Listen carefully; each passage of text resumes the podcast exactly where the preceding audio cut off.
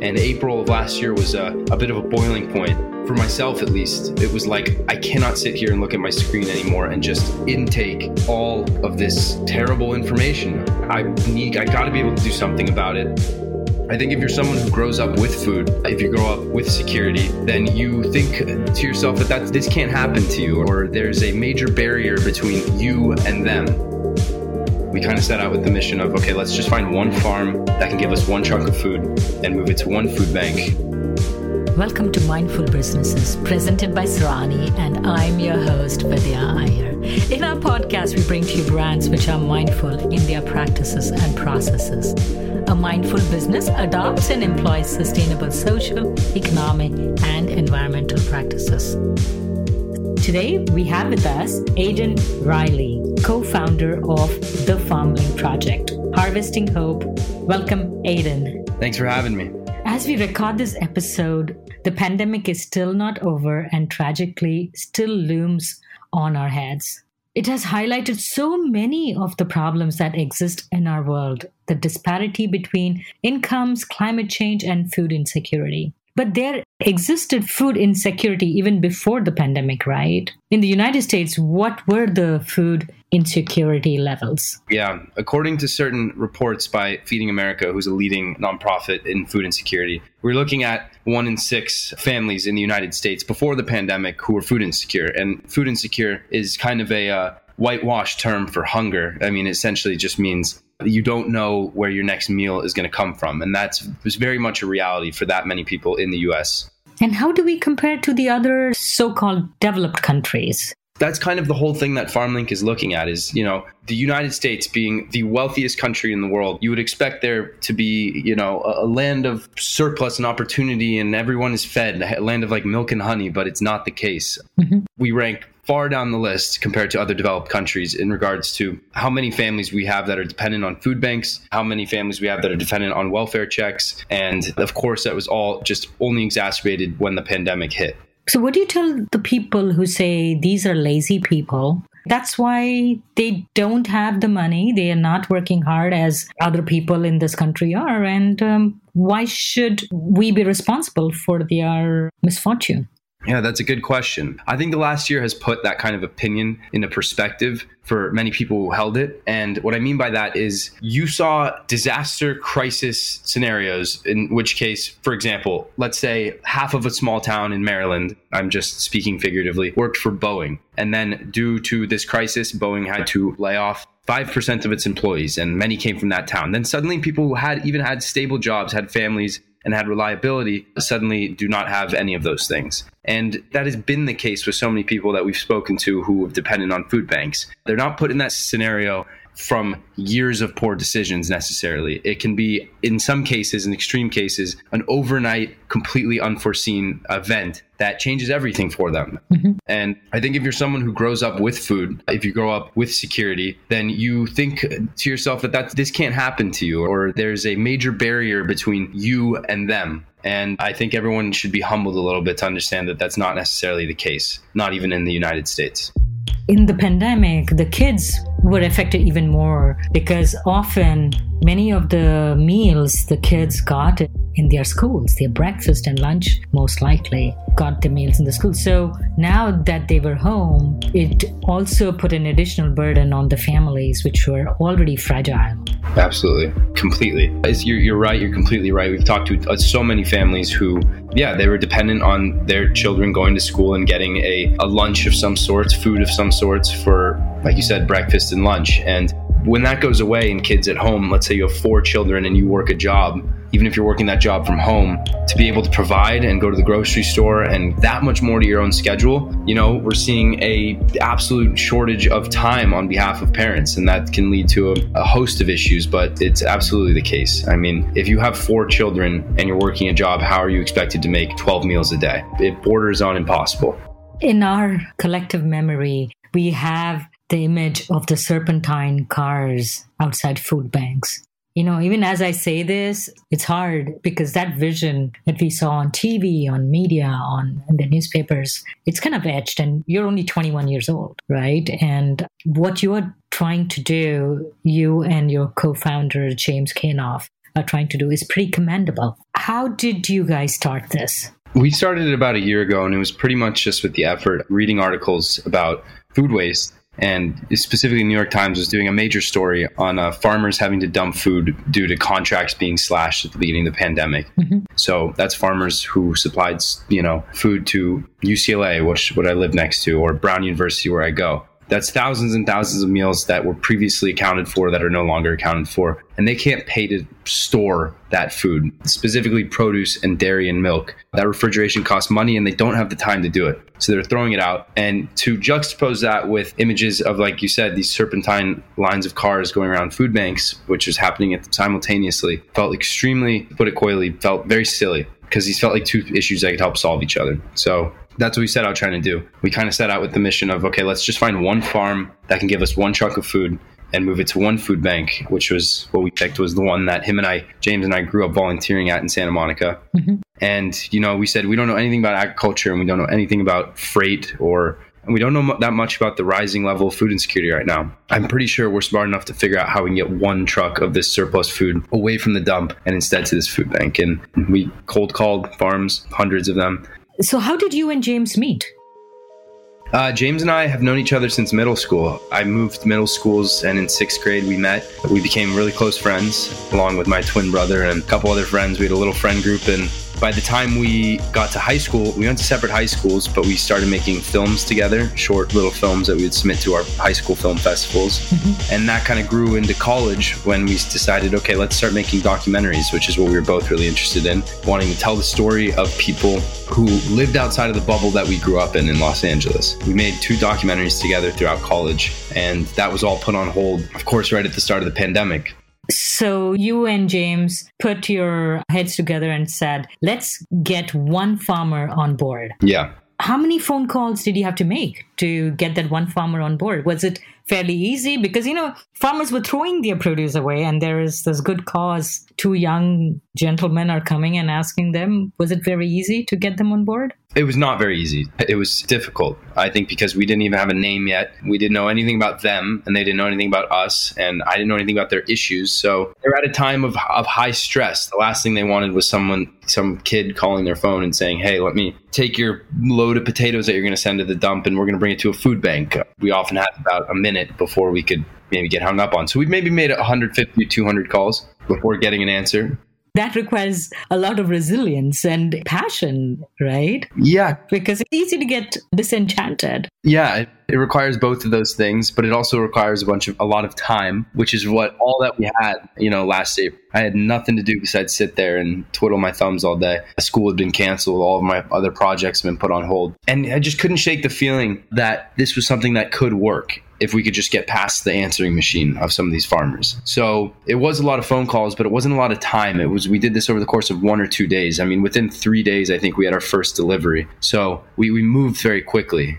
And it was important. The speed and the urgency was an important part because people were starving, people were going hungry, and you were dealing with perishables. So I'm glad you were able to reach somebody very quickly. Do you remember the moment that you picked up and you dropped off at the food bank? Yeah. When was that? Do you remember the date? April 16th. And uh, I do remember the first delivery. It was not that long ago. It was just over a year ago. And uh, I'm never going to forget it because it was an incredibly unique experience. I had to go rent a U-Haul from downtown Los Angeles because we had no other truck or service that would do it essentially. And the farmer we were speaking to was just outside LA and he said, I have about 13,000 eggs, but I have no way to get them to you. You can have them if you can get them. And so he rented a U-Haul the night before, drove it on the 405 freeway, loaded up all those eggs in the back, and then drove it to the food bank up maybe half an hour, 45 minutes away as they were bouncing around in the back of the truck. And I'd never driven a U-Haul, let alone one with 13,000 eggs in the back. So it was memorable. But more than that, once we dropped them off and delivered and put them in, and the food bank said, Thank you, and we're going to use these, and this is going to be super helpful, it was a proof of concept. It was like, wow, being this persistent, even if we're kind of being dumb about it, which is what we thought we were at the time, it actually might work. Let's try another one. So, did you deliver all these eggs to one food bank or several? We split it up between two food banks in Santa Monica West Side Food Bank and then another one. Often the food banks have food drives, right? And they ask you to put out your cans. And I would actually almost always feel bad to put out a canned goods because you want people to eat fresh food, you know, not just canned, something which is canned two years ago. Yeah. But what you're doing is incredible because often in food banks, people open bunch of canned soup and i'm not generalizing but it is easier because you're working with volunteers to do that sort of a cooking how did these food banks take now the fresh food that you're giving did they have the means to use it yeah, it differs from food bank to food bank. You know, if you do research on food situation in the United States, a, major issue is not just that people aren't getting enough food, it's more even that people aren't getting the right types of food. And uh, that has to do with certain food banks who are doing the best they can, getting large donations of processed packaged food, right? They can only give what is donated to them. And oftentimes that's what it is. So what we'll do is we'll go and speak to a food bank, and let's say they're in Oregon, and uh, let's say it's onion and potato harvesting season, which is what you'll see a lot right now. Then all the food banks in and around Oregon might be overloaded with onions and potatoes and not need any. Mm-hmm. The ones in Southern California maybe have none, uh, even though they do have infrastructure and have the refrigeration. So it's about paying attention and uh, not thinking one size fits all. Speaking to the food banks and getting them what they need because at the end of the day, you know, if you give a food bank 40,000 pounds of produce or eggs or milk, but they don't have refrigeration, this is going to make their lives more difficult. Mm-hmm. And, you know, there's a risk there if you don't pay attention. In talking about the right kind of food, uh, my daughter, when she was in college, in her class, she had a friend who had been essentially homeless most of his life. And the first time he had a chance to eat berries was as a freshman in college. He was fed, he was fine, he was bright enough to get into an Ivy League college, but like you say, people do their best and often it doesn't give them the right and proper kind of food. Exactly. So, how do you balance that? The onions in Oregon, how do you get them to Santa Monica? For say, for instance, yeah, you know, thankfully we're not driving the trucks ourselves anymore. I don't think that was sustainable. So what we did is we went out on a limb and we asked Uber Freight, who's the freight branch of Uber. We kind of talked ourselves up and made it seem like we were this big nonprofit, even though we were only two weeks old. And we said, "Can you guys donate some of your freight to us?" uh, we're using it to get food to people who need it right now. And they said yes. And so for those first six months of FarmLink, we uh, had a professional freight organization, Uber Freight, with professional drivers and all the right standards and protocols, moving our food, and that allowed us to, you know, expand beyond just LA and move those potatoes from Oregon down to Southern California. It gave us a radius of a thousand miles that we could reach, and that was just huge because then we could move food that was being grown in one region to a region that wasn't able to have that at all. Mm-hmm. And uh, it allowed us as well to do it overnight. So we didn't need to stop and refrigerate it and et cetera. We could just zip it right down to the food bank storage as quickly as possible so that stuff stayed fresh. And uh, I think it's a big source of pride for us to be able to to do that. I mean, if you look at our our metrics, we do move, you know, mainly staples like potatoes and onions as I mentioned many times. But then we also mix in things like berries in there and different fruits and kales and more exotic greens. And uh, the more we can diversify, the better. Again, without rambling, we can also understand that certain people maybe never have used kale before and don't know what recipes to make with it. So we toy around with the idea and are developing okay, then how can we include recipes or easy to use, easy to learn ways to use the stuff that we're handing out? So we're trying to constantly be conscious about these things because, like I said, one size doesn't fit all. So, did you have to pay for Uber's service or no? For a good chunk of the year, they donated their services and we didn't have to pay. Now we use various types of freight services and we do pay for it. But we're moving now towards more trying to get food banks connected directly, food banks that have their own trucks, so that we don't even need to be the middleman in between anymore. And our main service is to provide the connection and then try to remove ourselves from the equation so they're sustainable and more independent. How much food was getting wasted during the pandemic? During the pandemic, hard to put an exact amount. I mean, we're still just now coming out of it. Early stages when you were seeing contracts being slashed and crisis mode, I mean, you're, we were talking hundreds of millions of pounds of food. And what that would look like if you've seen any photos or if you're able to go and see one of these farms, for some listeners maybe we're able to, it's like just mountains of produce, 100 plus feet high, piled in a shed on a farmer's land that he is that, that he or she does not know what to do with if you've never seen, I'd encourage you to go look it up. I mean, it really puts to scale our agricultural system. Why is that, right? So, if I was a farmer, I have tomatoes and now the restaurants are closed, so people are cooking at home. Why couldn't I just send more tomatoes to the grocery store? Well, the reasons that there were surplus are, are innumerable, but an interesting example is the other day I was talking to a farmer and he provided, uh, he had a surplus of blue potatoes. If you ever had those, Love them. Yeah, they're amazing. Why do you have so many of these? These are highly sought after, highly valuable. And he said, because JetBlue is having less flights. And he was selling those potatoes to JetBlue, who was using them to make those Terra chips that they sell. Something like that. Just airlines flying less flights amounts in like mountains of blue potatoes somewhere. One of the reasons they can't sell the grocery stores, they go put them somewhere else. Because you'd think, I mean, this is kind of uh, counterintuitive. Everybody needs food. It's valuable stuff. Why is it so hard to get? It's about money and it's about labor shortages and it's about just refrigeration costs. It, the logistical nightmare of having to figure out where this large of a shipment of something can go when it's unplanned for is undoable. On the farmer's end, these people that we talk to are working 18 hours a day some days and constantly looking forward five, six months from now. And they simply do not have the time to be able to go schedule individual deliveries that go wrong. And they hate, hate, hate having to throw out the food.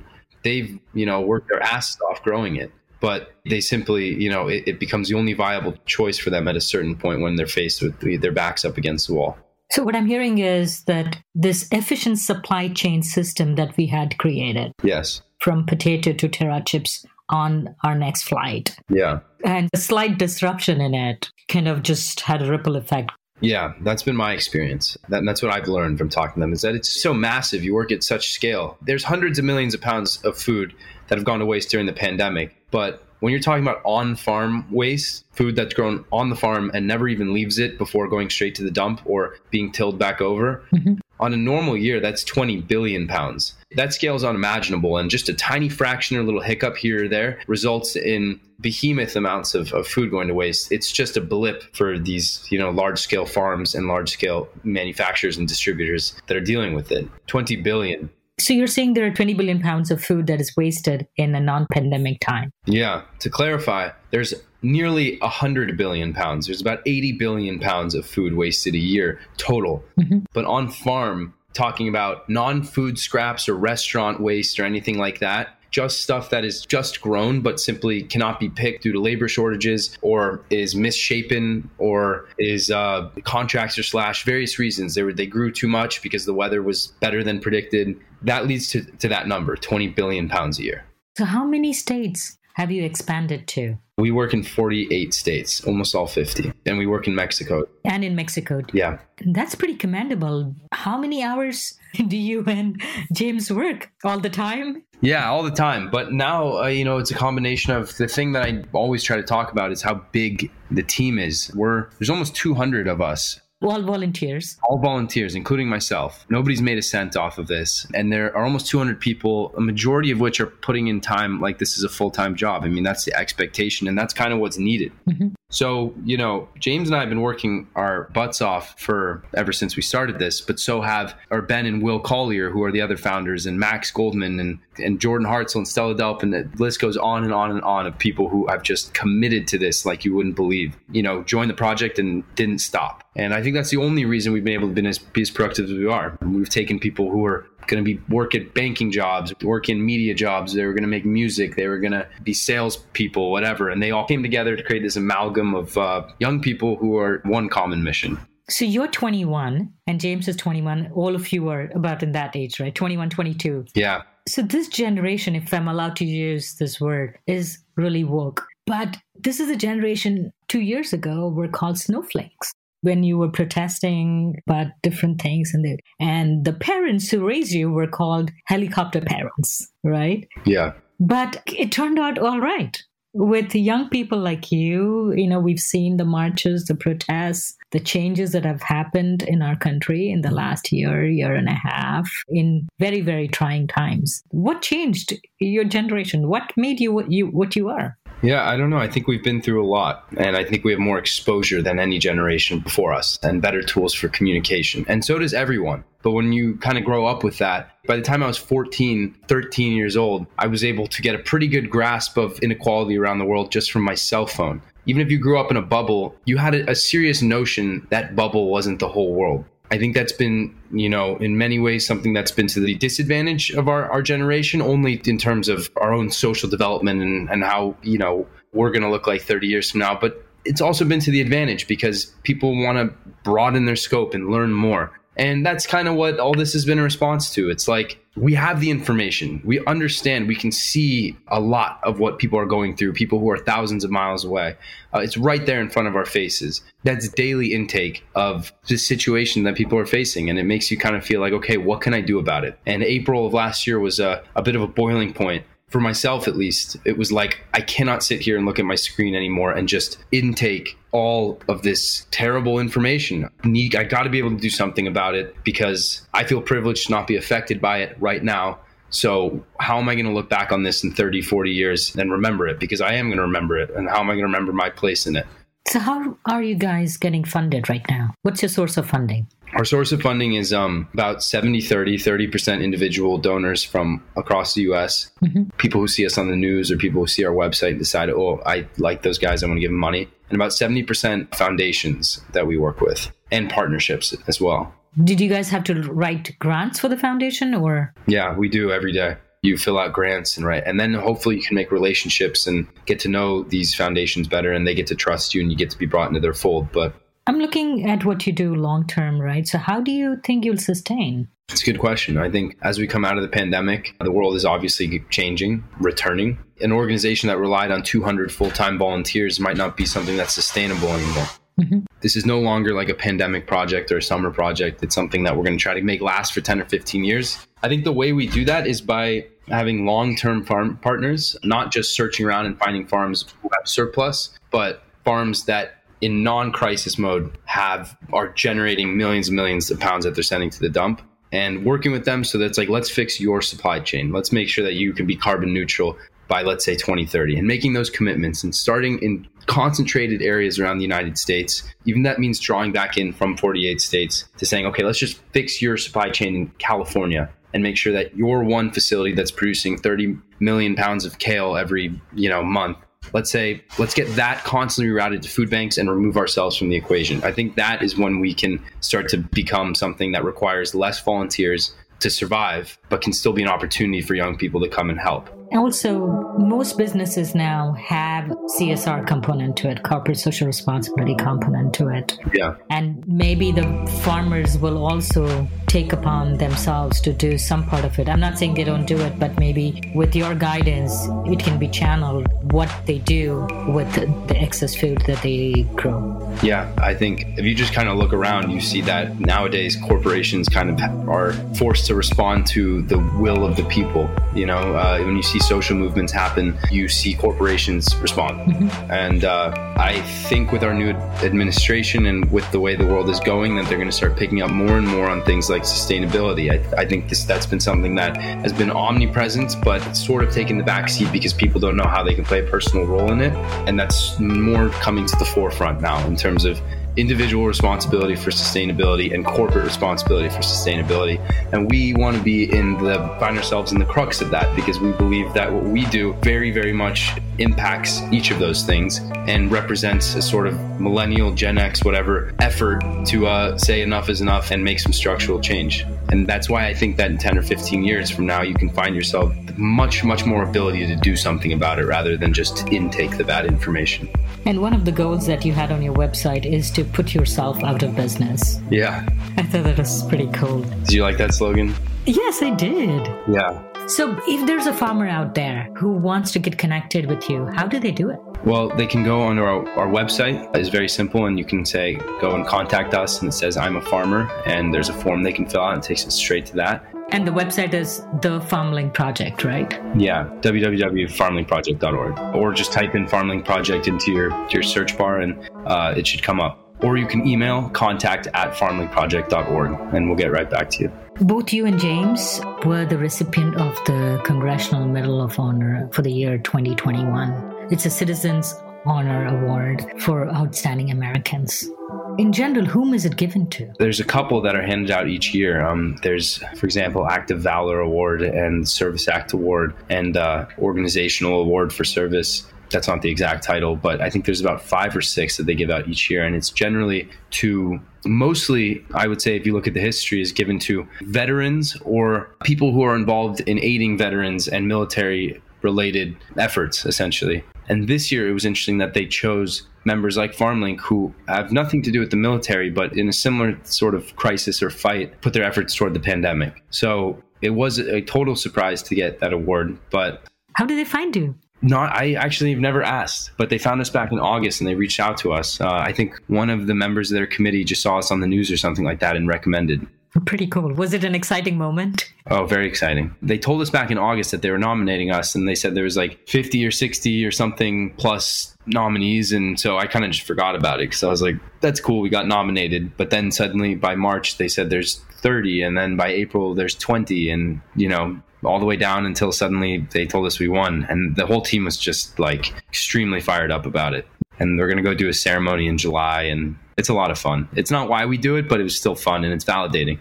Yeah, it's affirmation to all your effort and uh, what you and your team has done. And you just graduated from Brown. Congratulations. Thank you. What did you graduate in? I studied uh, international comparative politics. That's basically it's poli sci. It's part of the po- political science department. That's what I love learning about, and it was very relative to at the time when I thought I wanted to be a documentary filmmaker. What are your plans for the future? Good question. I have no idea. Um, I'm going to be working for FarmLink full time, trying to get us an office. And now that we come out of the virtual world, giving us like a real brick and mortar sort of institution, and people can come by and come to the FarmLink office. I think that'd be an exciting thing for an organization that's only ever been on the computer. Mm-hmm. And I'm going to stay there as long as it takes to until I feel like I'm not needed anymore to uh, have the thing run. Like I said, quickly went from something that was a pandemic project, a summer project, a crisis project, to something that it's like, okay, there's absolutely no way that we can leave this thing until we can make sure it's going to exist and stand on its own for many years. On that really uplifting note, I wish the whole FarmLink team uh, all the best and wishing you all the success. Thank you. You're listening to Mindful Businesses with Vidya Iyer. If you're a creator of a mindful brand or would like to recommend a mindful brand to be featured on our show, send an email to info at mindfulbusinessespodcast.com. Subscribe and listen to us on your favorite podcast listening app. Remember to rate and review us. To learn more about this and our other episodes, check out our website, mindfulbusinessespodcast.com. If you learned a thing or two, share it with one friend. This is Vidya Iyer with Mindful Businesses.